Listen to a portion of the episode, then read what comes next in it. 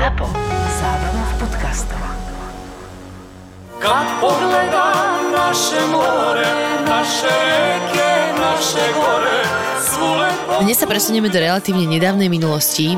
Je dosť možné, že tento vojenský konflikt si aj mnohí z vás ešte pamätajú pretože sa budeme rozprávať o konflikte šiestich štátov, piatich národov, troch náboženstiev, naozaj, že veľmi rozsiahly konflikt. V učebniciach sa to volá vojna v Jugoslávii, ale teda v skutočnosti ide o niekoľko konfliktov, vojnu v Slovensku, vojnu v Chorvátsku a niekedy zvaná je vojna za chorvátsku nezávislosť, vojnu v Bosne, Hercegovine, vojnu v Kosove a občasskú vojnu v Macedónsku. Čiže dohromady asi 5 konfliktov, ktoré malými prestávkami trvali medzi rokmi 1991 až do roku 2001, čiže 10 rokov. Ty si mi Juraj pred nahrávaním tak hovoril, že už dávno si nebol taký znechutený, keď si si robil prípravu na túto epizódu. Prečo? Ja som aj zabudol na to, aká tá vojna bola hnusná, naozaj, e, čo sa tam všetko dialo a aké zverstva si tie národy navzájom vedeli porobiť, ale mm, zároveň som si tak v hlave vynáral e, odpoveď, že toto je Balkán. Naozaj na Balkáne sú trošku iné pomery a nechcem, aby to vyznelo nejak, nejak s nejakým dešpektom. Živela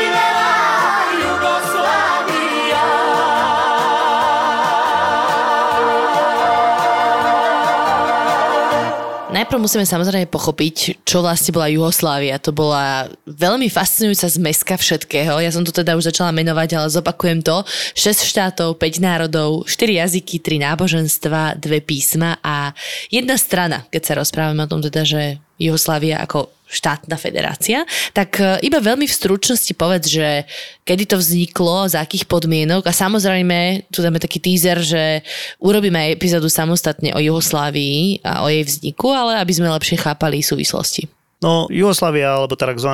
kráľstvo Srbov, Chorvátov a Slovincov je produkt prvej svetovej vojny, ale nás reálne zaujíma to obdobie po druhej svetovej vojne, kedy tu bude vládnuť maršal Tito, ktorý v podstate spraví túto zväzovú republiku Jugoslavia, e, skladajúca sa naozaj zo šiestich štátov, čiže Slovinska, Chorvátska, Srbska, Čierne hory, Bosny, Hercegoviny, Macedónska.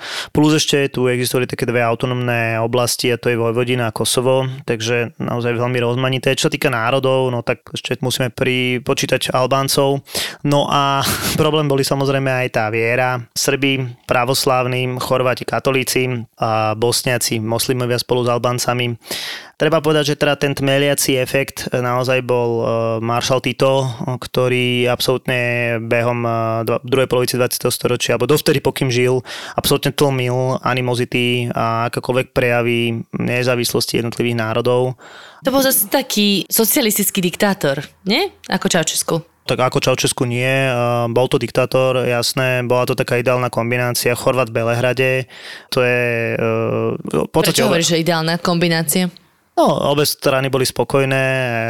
Totiž to naozaj najväčší problém bude medzi Chorvátmi a Srbmi, ktorí majú zlú minulosť, teda najmä obdobie druhej svetovej vojny, kedy v Chorvátsku vznikol taký fašistický štát Ústašovský. Ústašovci boli chorvátsky fašisti, no a v podstate na území Chorvátska, respektíve Srbska vznikne aj prvý tábor smrti v Jasenovác, kde práve Chorváti budú vražiť e, Srbov a toto je teda veľká jazva na srbsko-chorvátskych vzťahoch, ktorí ešte v 19. storočí boli považovaní za vlastne jeden národ dvoch vier dvoch vierovýznaní. Tam si vtedy testovali plynové komory, alebo teda vymysleli tam plynové komory a respektíve ako sa dá naozaj, že veľký počet ľudí zabiť plynom. Tak Tito samozrejme o takýchto veciach vedel a snažil sa absolútne potierať akúkoľvek minulosť. Jugoslavia bola postavená na tom federatívnom, na tom juhoslovanskom, naozaj e, nie na minulosti. E, rovnako tak sa ako keby tak forsírovala juhoslovanská mentalita, juhoslovanská národnosť a dá sa povedať, že to bolo aj celkom úspešné. Mladí ľudia si počas sčítaní obyvateľstva častokrát dávali tú juhoslovanskú národnosť a teda takisto to bola podporovaná akési také premiešavanie e, etník v rámci toho obyvateľstva. V Chorvátsku žila obrovská skupina Srbov. O Bosne ani nehovorím, to je vlastne Chorváti, Srbi a Bosniaci, každý mal asi tretinu, čiže bolo to etnicky premiešané, ale e, tak ako opakujem, e, v tej Juhoslávii to nebolo dôležité. Dôležité bola tá, práve tá jednota tá strana, ktorá nad tým všetkým deje a zároveň proste ten, ten ideál tej Jugoslávie. Áno, a ten jeden vodca. A tam ešte fungoval niečo celkom taký zaujímavý systém, že oni mali nejaké také pomerné zastúpenie toho, kto práve vládol. Nie, že sa striedali. Všetkých tých 6 krajín bolo vždy jedna z nich pri moci a točili si to v nejakých pravidelných rotáciách. Toto príde až po smrti Tita v roku 1970, aby bola tá krehká rovnováha, krehká rovnováha, aby bola tá rovnováha zachovaná, tak vznikne taký federatívny rotačný systém, kedy vlastne tých 6 republik a tie dve autonómne oblasti budú mať akýchsi krajinských prezidentov a oni, si budú, oni sa budú točiť a ten hlavný e, bude akýsi prezident celej Jugoslávie. No ale jeden z nich trochu vyčnieval a to Slobodan Miloševič, teda budúci srbský prezident, taký vodca a on vlastne chcel trochu zmeniť tento systém, nie rotačný, že chcel si prisvojiť viacej právomoci práve pre Srbsko. Áno, on sa snažil e, vlastne vychádzať z nejakého srbského nacionalizmu a to je základná chyba. A treba si uvedomiť, že vo 70. rokoch v celom socialistickom bloku ten komunizmus vlastne stráca nejaké opodstatnenie a stráca nejakú takú váhu, tak, e, tak ako to bolo u nás, respektíve my sme to spomínali naozaj napríklad v Rumunsku alebo ďalej sa to aj v Bulharsku, tí vodcovia si hľadali takú vlastnú formu komunizmu, vlastnú formu socializmu, ktorá sa častokrát opierala o históriu. Ako náhle sa toto začalo diať, respektíve malo sa to začať diať v Jugoslavii, tak to bol problém. Pretože v Jugoslavii, ako náhle, keď sa pozrieš do minulosti a začneš sa opierať o, nejakú, o nejaké dejiny, tak je to problém v tom spolužití, najmä teda v tom kľúčovom spolužití Srbov a Chorvátov. A toto Slobodan Milošovič naozaj začal robiť, že začal pranierovať ten srbský nacionalizmus, ktorý nebol teda populárny v Chorvátsku a v Slovensku. Áno, skrz aj všetky tie rany z druhej svetovej vojny, ktoré sme už spomínali.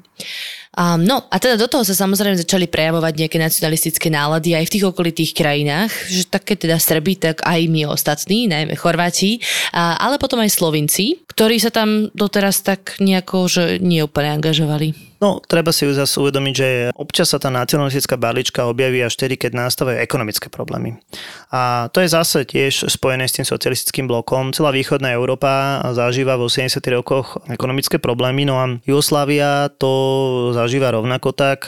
Snaží sa to riešiť tlačením nových peňazí, čo bude znamenať infláciu.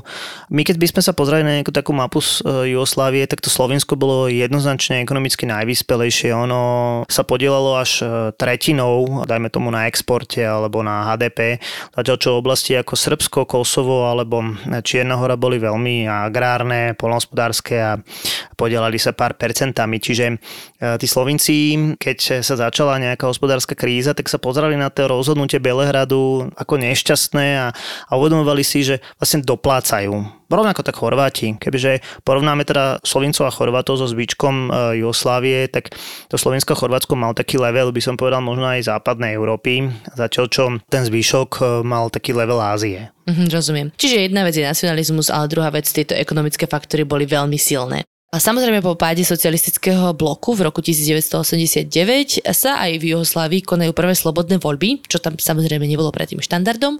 No a teda možno aj nie je úplne na prekvapenie, v Slovensku a v Chorvátsku vyhrajú teda nacionalistické strany, ktoré sú za jasné odtrhnutie sa od Juhoslávie.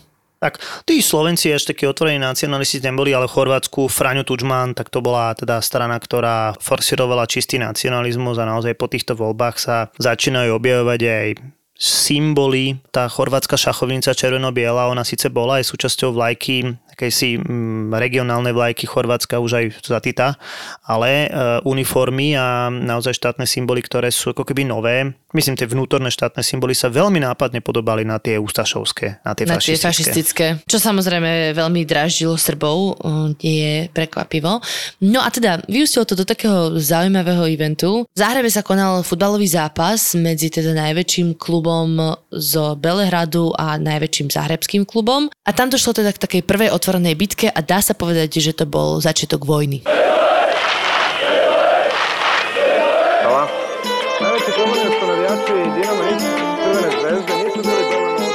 14. maj 1990, denník Gorana Mariča, záhrebského policajta. Dnes nám odvolali vedúceho oddelenia Ivana Miliča. Je to dobrý chlap a doplatil na to, čo urobili tí srbskí psi, bastardi zasraní. Dnes sa u nás na oddelení vyvodzovali dôsledky za situáciu na zápase. Našich proti Crvenej zväzde Belehrad. Na štadióne to bola strašná režba. Dostanem sa k tomu. Už pred zápasom sme so Zoranom šípili, že sa volá čo stane. Stačilo sa prejsť po ulici, započúvať sa do rozhovoru v obchode alebo v konobe. Ukážeme tým srbským darmožráčom, ako sa hrá fotbal. Len nech dojdú do vraga. Srbov do Záhrebu pricestovalo asi 2,5, možno 3 tisíc. Niektorým z nich sa podarilo našich nasrať, ešte sa ani neodpískal začiatok zápasu. Keď sme sa so Zoranom chystali vyraziť, dozvedeli sme sa, že niekoho už pobodali nožom, inde sa pobili. Napätie sme už začínali vetriť vo vzduchu. Keď sme dorazili, štadión bol ešte prázdny. Usporiadatelia očakávali možno aj 20 tisíc ľudí. Medzi sektory pre istotu postavili zábranu, niečo ako taký vysoký stavbársky plot. So Zoranom sme sa na seba pozreli. Do tohto, keď sa poriadne oprie, hoci aj 15 chlapov, bude vybavené. Hukot bol, odkedy sa otvorili brány. Dnu sa vliali modrá a červená rieka a vzduch nad štadiónom brnel napätím. Ešte sa ani nezačalo hrať a už som videl letieť kamene z nášho sektora, kde sedeli najskalnejší záhrebskí fanúšikovia, Bad Blue Boys, smerom k tribúne, kde sedeli Delie, srbský ultras. Tí sa začali k našim prebíjať a cestou vytrhávali sedadla. Na štadióne to vrelo a húčalo. Keď som začul pokrik Záhreb je srbský, ruka mi intuitívne pevnejšie stisla obušok. Pizdorio drk! A hlave mi automaticky zaznelo Srba na vrba. A veru nebol som jediný. Pokriky o obesení sa ozývali aj na štadióne z našich hradov. Zrazu sa to všetko rozhorelo ešte viac. Bad Blue Boys sa na dvoch tribúnach zbesneli a tlačili sa na ihrisko. Obuškami a slzným plynom sme ich najprv zatlačili naspäť, ale potom prelomili plot a my sme museli ustúpiť. Bolo nás tam zo pár stoviek, roztrúsených, kde sa dalo. Nemali sme proti takému davu šancu. Behli na ihrisko a už sa márovali aj tam. Snažili sme sa postupovať proti individuálnym skupinovým nepokojom, ale všade vládol totálny chaos. Byli sa s nami aj medzi sebou. Hráči Červenej zväzdy už odišli do šatní. Niekoľko hráčov Dynama však ešte zostalo na ihrisku. Zrazu som videl, ako sa kapitán Dynama Zvonimír Boban rozbehol k môjmu kolegovi Refikovi Ahmetovičovi a kopol ho, že Refik padol z moh. Čo s ním robíš? Nechaj ho! Počul som Bobana kričať. Refik predtým pacifikoval nejakého fanúšika, ale podľa mňa nejako neštandardne. Bežali sme Refikovi na pomoc, no v tom sa pred nás postavila hradba z Bad Blue Boys. Našťastie dobehlo ešte viac ľudí a tí agresorov, treba povedať, že na oboch stranách, zobrali bokom a upokojili. Karta sa začala obracať, keď dorazili posily. Vodné delo platí na každého. Trvalo to však ešte hodinu. Štadión bol zdevastovaný, na niektorých miestach horelo a tým, že sme ako tak dosiahli poriadok tam, sme ešte nevyhrali. Bitky sa presunuli do mesta, kde chuligáni zapálili niekoľko aut a zničili zo pár električiek. A dnes sme si to na rannom rozdelení zlí zlými. Vraj čo sme to neustriehli? Akú sme to mali stratégiu a ako to mohlo takto skončiť? Jasné. Po bitke je každý generál. Ej, ale budú padať hlavy. Prvá Ivanova. A nebudem sa čudovať, ak za ním pôjdu ďalší. História ľudstva je na všetkých kontinentoch spojená s kultom osobnosti. Neprirodzené zveličovanie zásluh poznáme v diktátorských režimoch aj teraz. Ale hlavne minulosť nám priniesla tie najväčšie kontroverzné postavy. Ľudia, ktorí hýbali dejinami, boli obdivovaní alebo nenávidení. Mahatma Gandhi, Franklin Delano Roosevelt, Matka Teresa alebo Martin Luther King – Česká mincovňa pripravila cyklus Kult osobnosti na strieborných medailách alebo zlatých dukátoch. Rasová segregácia, boj za demokraciu či pomoc trpiacim a chudobným. Silné príbehy obdivovaných i zatracovaných osobností 20. storočia si vy a vaši blízky môžete pripomenúť každý deň. Kult osobnosti na českámincovňa.sk Tak bolo.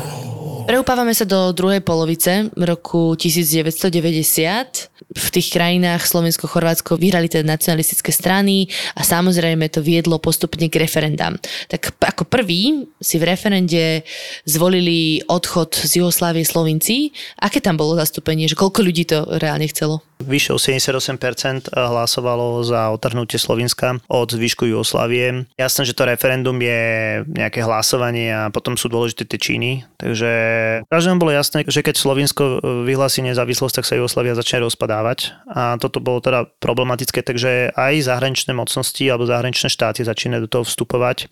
Snažia sa vyrokovať akési moratórium aspoň na pár mesiacov ale teda tú situáciu v Slovensku ani ne, nezachránia. Rovnako tak v Chorvátsku e, o pár mesiacov neskôr sa bude tiež e, konať referendum, kde to bude ešte viacej. 94,7% Chorvátov sa vyjadrí za nezávislosť. Ako teda na to otrhnutie Slovenska reagovala juhoslovanská vláda? Poslala do Slovenska armádu, nazvime ju Juhoslovanská armáda a začala aj na hraniciach e, Slovenska bojové operácie. Treba však povedať, že to trvalo asi dva týždne, možno ani nie, pretože do toho v rovnakom čase vyhlási nezávislosť Chorvátsko a tak um, vlastne tieto juhoslovanské, môžeme ich kľudne nazvať srbské jednotky, Slovinsko opustia a nechajú túto krajinu um, ako nezávislo fungovať ďalej a stiahnu sa do Chorvátska. Oni aj tak úplne nikdy nemali radi, nie? Že ich mali za, taký, za, za takých Rakúšanov skôr, ako no, za Slovanov. Aj keď nie, aj dodnes, keď si tak akože tí Balkánci medzi sebou nadávajú, tak uh, majú Slovincov za takých suchárov, no dobre, ale však to sú také archetypy, ktoré aj v strednej Európe sa, sa hovoria a nie sú, to, nie sú pravda. Jedna vec je akože istá, že to bolo ekonomicky najvyspelejšia oblasť. Uh-huh. Kvôli tomu by som si už len nechala akože súčasť svojej ríše. Veď o to išlo. Ekonomicky veď, veď o to išlo až, až na to, že v tom Chorvátsku bol väčší problém, pretože naozaj v Chorvátsku žilo veľké množstvo Srbov, e, cez 200 tisíc Srbov a, a žili v takej oblasti, ktorá sa volala, že krajina, alebo teda Slavónia napríklad. Takže tí chorvátsky Srbi žili vlastne po celom Chorvátsku a keď si predstavíš ten tvar Chorvátska v tvare podkove, tak oni boli vlastne po celej tej vnútornej strane. Takže toto bol väčší problém pre belehradskú vládu. Áno, no a ešte historicky mali Chorvatov oveľa viacej, viacej v zuboch ako Slovincov, tak jasné, že keď dostali zámienku, okamžite sa presunuli tam. Ináč keď hovoríme o tom teda, že juhoslovanská armáda bola vlastne srbská armáda, tak bojovali tam aj tie ostatné krajiny, hej, že černohorskí vojaci alebo bosnianskí vojaci? Dá sa povedať, že áno, išlo o veliacich e, dôstojníkov, tých bolo 80% Srbov. Napríklad v tých jednotkách, ktoré prišli do Slovenska, ale teda bojovali tam aj Černohorci, aj, aj Macedončania. A treba povedať, že Čiernohorci vo veľkom držali stranu uh, Srbov, to bolo akože historicky. A my sme to akože nepovedali ešte, ale práve v tej Slavonii, respektíve v tých srbských oblastiach Chorvátska prebiehali také vnútorné boje. Nenazval by som tak, že otvorená vojna, ale také nepokoje už uh, v lete 1990 a potom 91, kedy tí Srbi napríklad blokovali ulice ono sa to volá niekedy, že kameňová revolúcia, pretože sa hádzali kamene, alebo kameňmi sa proste blokovali cesty. Išlo hlavne o letnú sezónu, kedy sem prichádzali turisti a tým pádom si tí Srbi v Chorvátsku chceli ako keby vydobiť nejaké tie svoje požiadavky. A samozrejme, e, chorvátska policia zasahovala a to len eskalovalo, eskalovalo napätie. Jasné. No a toto samozrejme vyeskalovalo niekedy teda na jeseň v roku 1991, kedy sa dá hovoriť o tom, že oficiálne vypukla vojna, aj keď sa bavíme o tom, že tie boje v uliciach existovali už aj predtým, alebo aj ten futbalový zápas. No a taká akože najvypuklejšia, najintenzívnejšia situácia bola v meste Vukovar, čo je na chorvátsko-srbských hraniciach, tak to bolo nejaké strategické miesto pre Srbov, aby tam začali útočiť to mesto Vukovár leží teda v tej východnej Slavony naozaj na hraniciach Srbska, Chorvátska, ono je najväčšie, dá sa povedať, v tejto oblasti. A mm, je to mesto, ktoré bolo multietnické, to znamená bolo zmiešané, niečo podobné ako Mostar. A tá rovnováha tu naozaj fungovala za tie Titové Jugoslávie. Ako náhle sa, sa začal nacionalizmus, tak zrazu tak ako to v iných oblastiach býva, sused si uvedomil, že je Chorvát a teda ten druhý, že je Srb a, a už, už to išlo problém naozaj Vukovaru bol tá poloha, že ležal blízko Belehradu, respektíve blízko Srbska, že chorvátske jednotky eh, boli eh, uväznené eh, v meste a no, naopak juhoslovenská armáda, respektíve srbské paramilitantné organizácie obliehali Vukovar. Až teda napokon naozaj v priebehu niekoľkých týždňov to mesto padlo a došlo k masakrom. Žali zareda, žalimo, kako će se razdvojimo. 22. október 1996. Deník Nikolu Novaka, brata Zdenka Novaka, ktorý prežil masakru v Ovčare. Až teraz, keď sa masakra v Ovčare vyšetruje, sa Zdenkovi rozviazal jazyk. Ani sa mi nechce veriť, že bol môj brat v jednom z tých závozov, ktoré ľudí len tak odviezli na smrť. O čom asi rozmýšľal chlap za volantom traktora, ktorý ťahal vlečku s ľuďmi? To vo všetkých bola taká príšerná nenávisť, že to nikým ani nepohlo? Zdenko pomáha pri vyšetrovaní a vďaka jeho svedectvu sa podarilo nájsť masový hrob, v ktorom mohol skončiť aj on. Pamätám sa, ako sa to všetko začalo. V novinách som si prečítal svedectvo nejakého vraj srbského novinára Gorana Mikiča. Hovoril niečo takéto. Videli sme plastové vrecia plné malých mŕtvol. Videl som ich zo vzdialenosti asi 20 metrov. Bolo jasné, že ide o deti vo veku 5 až 7 rokov. Ich hrdlá boli podrezané a ich hlavičky ležali v kalužiach krvi. Bolo to tak hrozné, že dokonca aj vojaci plakali. Dôkazy sa nikdy nenašli. Vyšetrovacie komisie nikdy nepotvrdili pravosť tých slov, podľa mňa na dobro propagandisticky vymyslených.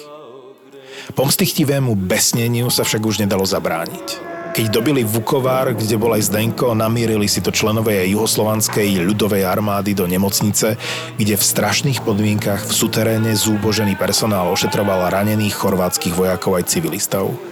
Odviedli odtiaľ asi 300 osôb a presunuli ich na prasaciu farmu za mestom. Môj brat bol medzi nimi. Tu ich srbskí vojaci aj členovia polovojenských miestnych jednotiek mlátili doslova všetkým, čo mali po ruke. Teror trval celé po obede až do večera. Na následky brutálnej bitky zomrelo niekoľko ľudí už vtedy. Keď mi to Zdenko rozprával, tu sa zastavil a vypýtal si cigaretu. Nikdy nefajčil. To ja som bol v tomto ten neporiadny brat. Zaváhal som. Drsne sa na mňa pozrel a bez slova zdvihol obočie. Ako by hovoril, čo je? Podal som mu krabičku a zapalovač. Keď vydychoval dým, dých sa mu triasol. Večer dostala jednotka nariadenie, aby sa z miesta stiahla a tým sa osud Chorvátov aj cudzincov, ktorí ich podporovali a ktorí tiež boli v skupine, spečatil. Naložili ich na vlečku, zakryli plachtou a traktorom ich odviezli asi kilometr za farmu Ovčara na miesto, kam sa pred vojnou zahrabávali uhynuté prasatá. Traktor odbočil z cesty doľava na polnú cestu a ja som sa v jednom momente rozhodol, že vyskočím. Mal som nutkavý pocit a už som to ďalej nemohol vydržať. Nikomu som nič nepovedal. Odhrnul som plachtu a vyskočil som. Rozprával Zdenko. Dopadol som na kolena, ale nič sa mi nestalo. Zdvihol som sa a bežal tak rýchlo, ako som len vládal smerom k Vukovaru. Podľa rozsvietených svetiel na traktore, ktorý nás viezol, som videl, ktorým smerom ide.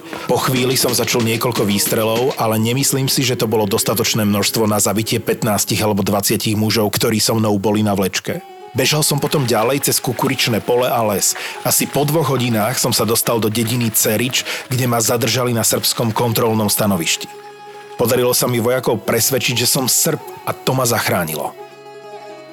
So Zdenkom sme sa stretli neskôr v Záhrebe a roky som z neho nevedel dostať ani slovo o tom, čo sa stalo. No keď sa začalo vyšetrovanie, niečo sa v ňom pohlo a postupne začal sám rozprávať. Možno ako jediný, ktorý prežil. A možno prežil len on.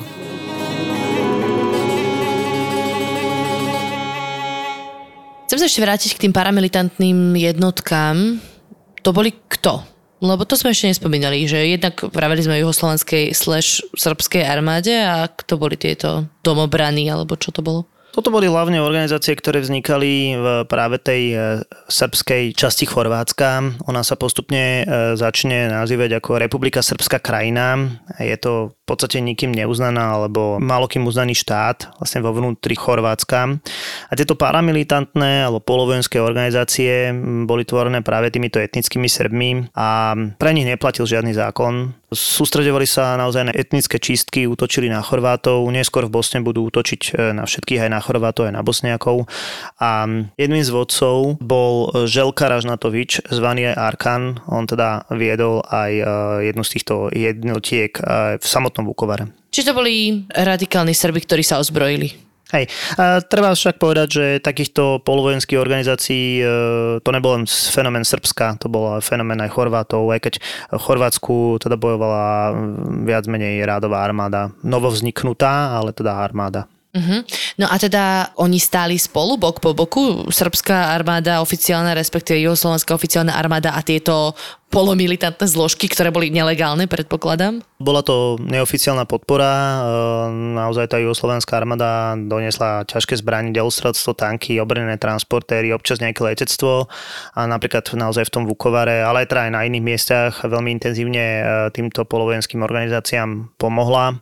Keby som sa mal ešte vyjadriť, e, naozaj, čo to boli za ľudia, čo bojovali v tých polovojenských organizáciách. Napríklad tento Arkan, to bol človek, ktorému sa podarilo z Jugoslávie utiecť niekedy v 70. rokoch. Bol to v podstate kriminálnik, v západnej Európe viackrát trestaný a neskôr sa teda dostane späť do Jugoslavie po roku 1990, kde sa stane lídrom práve spomínaných Delie, čo sú tí radikálni fanúšikovia e, Červenej hviezdy Belehrad. No a neskôr naozaj bude viesť takéto etnické čistky voči Chorvátom. Zoberie si takú veľmi známu spevačku, ktorá sa volá, že Ceca, známa srbská spevačka, ich, ich svadba bude live v, v štátnej televízii. To je presná ukážka takých 90. rokov balkánskych. Neskôr si kúpia nejaký futbalový tím a vyhrá s ňou lígu. Čiže bude to taký akože kriminálny živel, dá sa povedať, že už po vojne vyslovene organizovaný zločinec až ho zabije teroristický útok, respektíve bombový útok v roku 2000. No ale Ceca prežila a je doteraz veľmi slávna spevačka. Toto viem od všetkých mojich srbských kamošiek tuto, uh, lebo ju veľmi často spomínajú aj teda občas pustia, pušťajú nejaké pesničky, že je žijúca legenda sa hovorí. Je to taká tá tradičná balkánska hudba, ak uh, by ste si chceli pustiť. Da, da ti kažem za kraj, za kraj.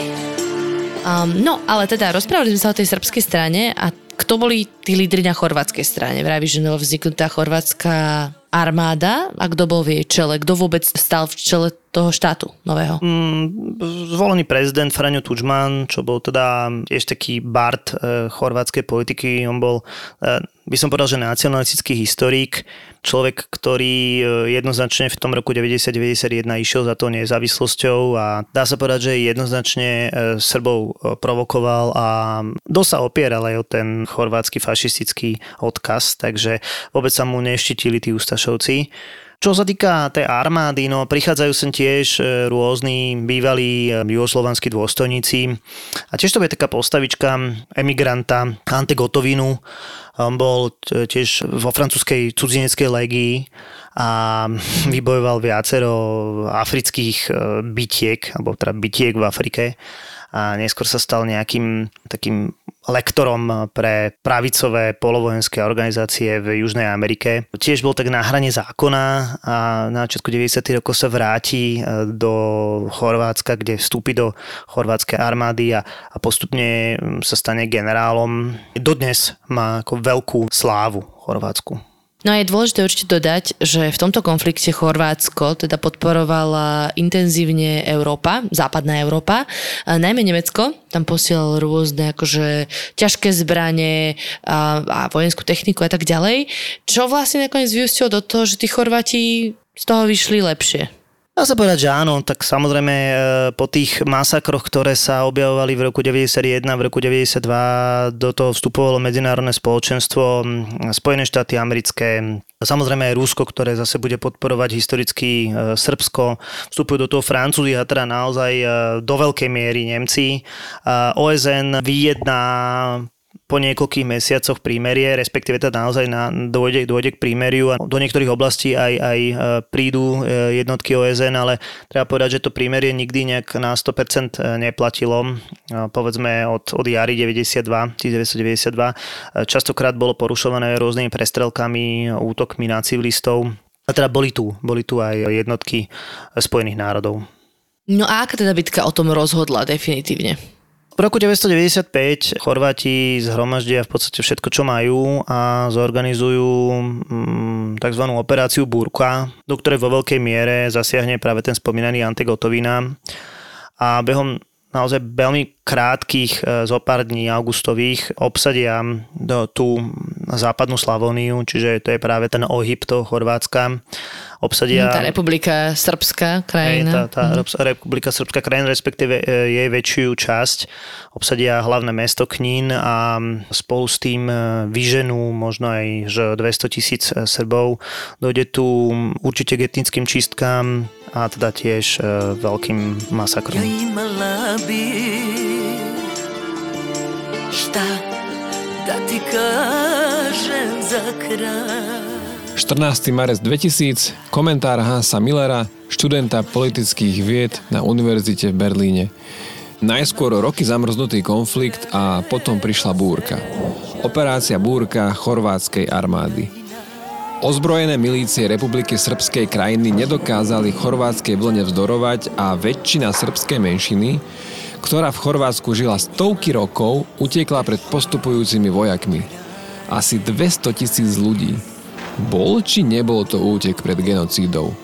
Chorvátska armáda veľmi efektívne vyčistila územie, ktoré tvorilo asi petinu chorvátskeho územia, dovtedy obývaného primárne chorvátskymi Srbmi, ktorí sa chceli pripojiť k Srbsku. Chorvátsky vojaci zabili stovky ľudí, pálili a rabovali domy. Najstrašnejšie sú príbehy vraždenia starých ľudí, ktorí už utiecť nedokázali alebo sa rozhodli čeliť svojmu osudu v domoch, ktorých prežili možno celý život. V noci 28. septembra 1995 vstúpili chorvátsky vojaci do dediny v Harivode a zabili 9 starších srbských dedinčanov. Jovan Berič, Marko Berič, Milka Berič, Radivoje Berič, Maria Berič, Dušan Dukič, Jovo Berič, Špiro Berič a Mirko Pokrajac. Po popravách tela pochovali na cintoríne. Nikto nevedel, čo sa stalo – Rodiny, príbuzní, nikto. Neexistovali žiadni svetkovia masakru. Jediné, čo sa vedelo, bolo, že ľudia vo vojenských uniformách prišli do dediny niekoľko dní pred útokom a okradli a zneužili obyvateľov, ktorí neodišli po operácii Búrka. Koľko ľudí takto prišlo o život sa dodnes nevie. Srbská strana tvrdí, že 1200, Chorváti, že 200, najviac 250. Oficiálne čísla sa pohybujú medzi 600 až 700. Masakrov ako tých vo Varivode bolo mnoho. Komič, Kiany, Golubič, Udoblie, Grubory, Gošič. To všetko sú obce, kde došlo k takému vraždeniu a je ich ešte viac. Každú krajinu zmení vojna, to je samozrejme. To isté sa stalo aj na Balkáne po rozpade Juhoslávie. V Chorvátsku podľa sčítania obyvateľstva z roku 1991 žilo 580 tisíc Srbov a tvorili 12% obyvateľstva. V roku 2001 to bolo už len 200 tisíc, teda necelých 5%. Odišli by títo jednoduchí ľudia zo svojich domovov, polí, záhrad, ktoré ich živili, keby nemuseli? Sotva. Niektorí Chorváti argumentujú, že Srby ušli sami zo strachu pred stíhaním za zločiny, ktorých sa dopustili. Ale toľký? A tie ich domy, polia a záhrady zostali opustené, vyrabované, prázdne. Ako memento toho, čo sa stalo. A možno sa to predsa stať nemuselo. Nemecko Chorvátom dodávalo zbrane. Keby sa naša vláda rozhodla inak, keby sa pokúsila situáciu naopak upokojiť, možno by sme dnes hovorili o iných číslach ale kto vie. Hypotetické fantazírovanie dnes už nikomu nepomôže. Vojna krajinu rozdrásala, no ani teraz, keď je po nej, nie je na Balkáne pokoj. V mestách návonok áno, nestriela sa, nepochoduje, nekopú sa zákopy. Ale v mnohých dušiach, na jednej ani na druhej strane, pokoj ešte nenastal. Tie vojnové operácie dá sa povedať, že končia v roku 1995, aj keď teda tá východná Slavonia, to znamená oblasť Vukovaru, e, chorvátskou armádou obsadená nebola ale OSN, dá sa povedať, a už aj Spojené štáty americké odmietli akékoľvek pokračovanie, akékoľvek nové vojenské operácie po tom, čo Chorváti robili etným etnickým Srbom a dojednalo sa to tak, že správu na to východnou Slavoniu prevzalo OSN a do roku 1998 odovzdalo túto oblasť Chorvátsku s tým, že teda sa predchádzalo nejakým etnickým čistkám. Takže oficiálne tá vojna končí v 95., ale táto oblasť sa dostane pod chorvátsku e, správu až v roku 98, 1998. Rozumiem. No okrem toho teda, že Chorváti mali podporu zo západu a tak, lepšiu asi vojenskú techniku, tak čo možno rozhodlo v ich prospech? Aj to, že teda Srby bojovali viac menej na viacerých frontoch. Medzičasom sa rozhodí vojna v Bosne, ktorá bude teda ešte horšia. O nebudeme rozprávať niekedy inokedy. Každopádne aj taká vyčerpanosť z, z tej vojny, vlastne ten ideál Jugoslávie sa zrútil ako domček z karát a ten chorvátsko-srbský nacionalizmus vlastne mal tiež nejaké také svoje limity. Do veľkej miery rozhodne tá podpora tých, tých západoeurópskych krajín, ale na druhej strane aj taká vôľa zjednotiť to obsadené Chorvátsko. Bol tam ešte Miloševič vlastne v čele Srbska? Miloševič bude pokračovať e, ďalej a aj v ďalšej vojne, teda o, pri bombardovaní Jugoslávy a samozrejme aj pri problémami s Kosovom, takže on bude pokračovať naďalej. Aj keď teda samozrejme vzniknú tribunály, ktoré e, budú požadovať odsudenie e, vojnových zločincov. Konec koncov pred súd sa dostane aj spomínaný Antegotovina, ktorý teda sa bude dlho skrývať, neskôr ho nájdu na Tenerife a zatknú ho, ale napokon v roku 2010 nebude odsudený, bude prepustený a za veľké pompy sa vráti do Chorvátska, kde je dnes považovaný za národného hrdinu. Uh-huh. A žije doteraz teda. A žije dodnes, žije dodnes. Rovnako tak bude súdený aj Miloševič a ďalší, uh, daj, dajme tomu vojnoví zločinci, hlavne z Bosny. Ten uh, tribunál bude, bude dlho, dlho akčný a v podstate dodnes uh, je funkčný. Ešte trochu si spomeňme teda tie dôsledky. V tom východnom Chorvátsku, ako si spomínala, žilo naozaj veľa Srbov, etnických Srbov, a tak tí sa museli vysťahovať, alebo ako to tamto OSN akože upratalo, aby bolo dobre Veľa z nich utieklo aj k nám na Slovensko. Ja som mal niekoľko spolužiakov Srbov, ale tí pochádzali z tej západnej Slavonie, ale v tej východnej Slavonii, napríklad v tom Vukovare, po príchode vojsk OSN, respektíve po tom, ako to OSN začalo upratovať, tak e, sa asi 40 tisíc z 200 tisíc e, Srbov vrátilo Napríklad tom, v tom Vukovare e, žije zhruba 30% e, Srbov dodnes a, a to je taký ako zaujímavý príbeh. E, ten Vukovar je pre Chorvátov naozaj symbol tej vojny a aj ten taký, taký taká rozstrelaná vodná väža, ktorá je, je pamätníkom tej vojny. No a podľa chorvátskych zákonov, keď je v nejakom meste alebo v nejakej obci viac ako 33% obyvateľov národnostnej menšiny, tak majú právo na viacjazyčné tabule. Toto isté e, sa začalo, myslím, že v roku 2010 prejednávať, že by vo Vukovare mali byť dvojazyčné tabule a proste vojnoví veteráni v Chorvátsku povedali, že to, za toto sme bojovali, aby vo Vukovare boli dvojazyčné názvy a proste bol z toho problém. Tým chcem povedať, že tie hrány sa časom otupili a tí Srby tam samozrejme e, v tom Chorvátsku žijú aj naďalej. Dlhé roky, dlhé roky e, Srb do Chorvátska na dovolenku nešiel, pretože naozaj riskoval minimálne rozpichané gumy. Rovnako tak teda e, Chorvát do, do Srbska. Ale neskôr, najmä tomu v priebehu tej prvej dekady 21. storočia sa obe strany ku konfliktu začali stavať teda racionálne srbský prezident sa, sa ospravedlnil za masaker vo Vukovare a, a za podobné veci, takže eh, tej, tie vzťahy sa pomaličky eh, normalizovali. Keď si tak naznačil, že si mal spolužiakov z Jugoslávie, alebo teda zo Srbska, z Chorvátska, že si to pamätáš, tak ako si to vtedy vnímal ako mladý človek, vieš, že hneď vedľa kúsok nedaleko od našich hraníc bol takýto intenzívny vojenský konflikt? My sme boli veľmi zmetení tým, že čo sa tam deje a ja si myslím, že ľudia všeobecne v Strednej Európe boli zvyknutí na, na slnečnú Jugosláviu. V tom čase nikto nepovedal, že ide do Chorvátska, ale že ide do Juhošky a zrazu sa tam začali byť ľudia, naozaj vraždiť e, sused, suseda doslova. Nechápali sme tomu, aké je to tam etnicky komplikované. A potom si človek e, vlastne pozrel nejaký Underground, Podzemie sa volá ten film od, od Emira Kusturicu, ktorý je podľa mňa najkultovejším filmom tohto celého obdobia, by som povedal. A snažil sa tomu trošku pochopiť e, tej, tej balkánskej krvi a tým animozitám, ktoré, ktoré tie národy medzi sebou majú. Tak bolo.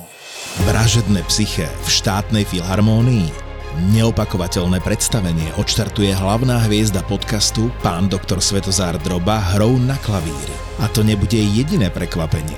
10. marca sa v štátnej filharmónii v Košiciach okrem najpopulárnejšieho slovenského podcastu Vražedné psyché predstavia premiérovo aj chalaní z Tour de Svet. Tour de Svet. Dva obľúbené podcasty naživo, dva neopakovateľné zážitky v jeden výnimočný večer v Košiciach. V nedelu 10. marca. Vstupenky ako vždy na SK.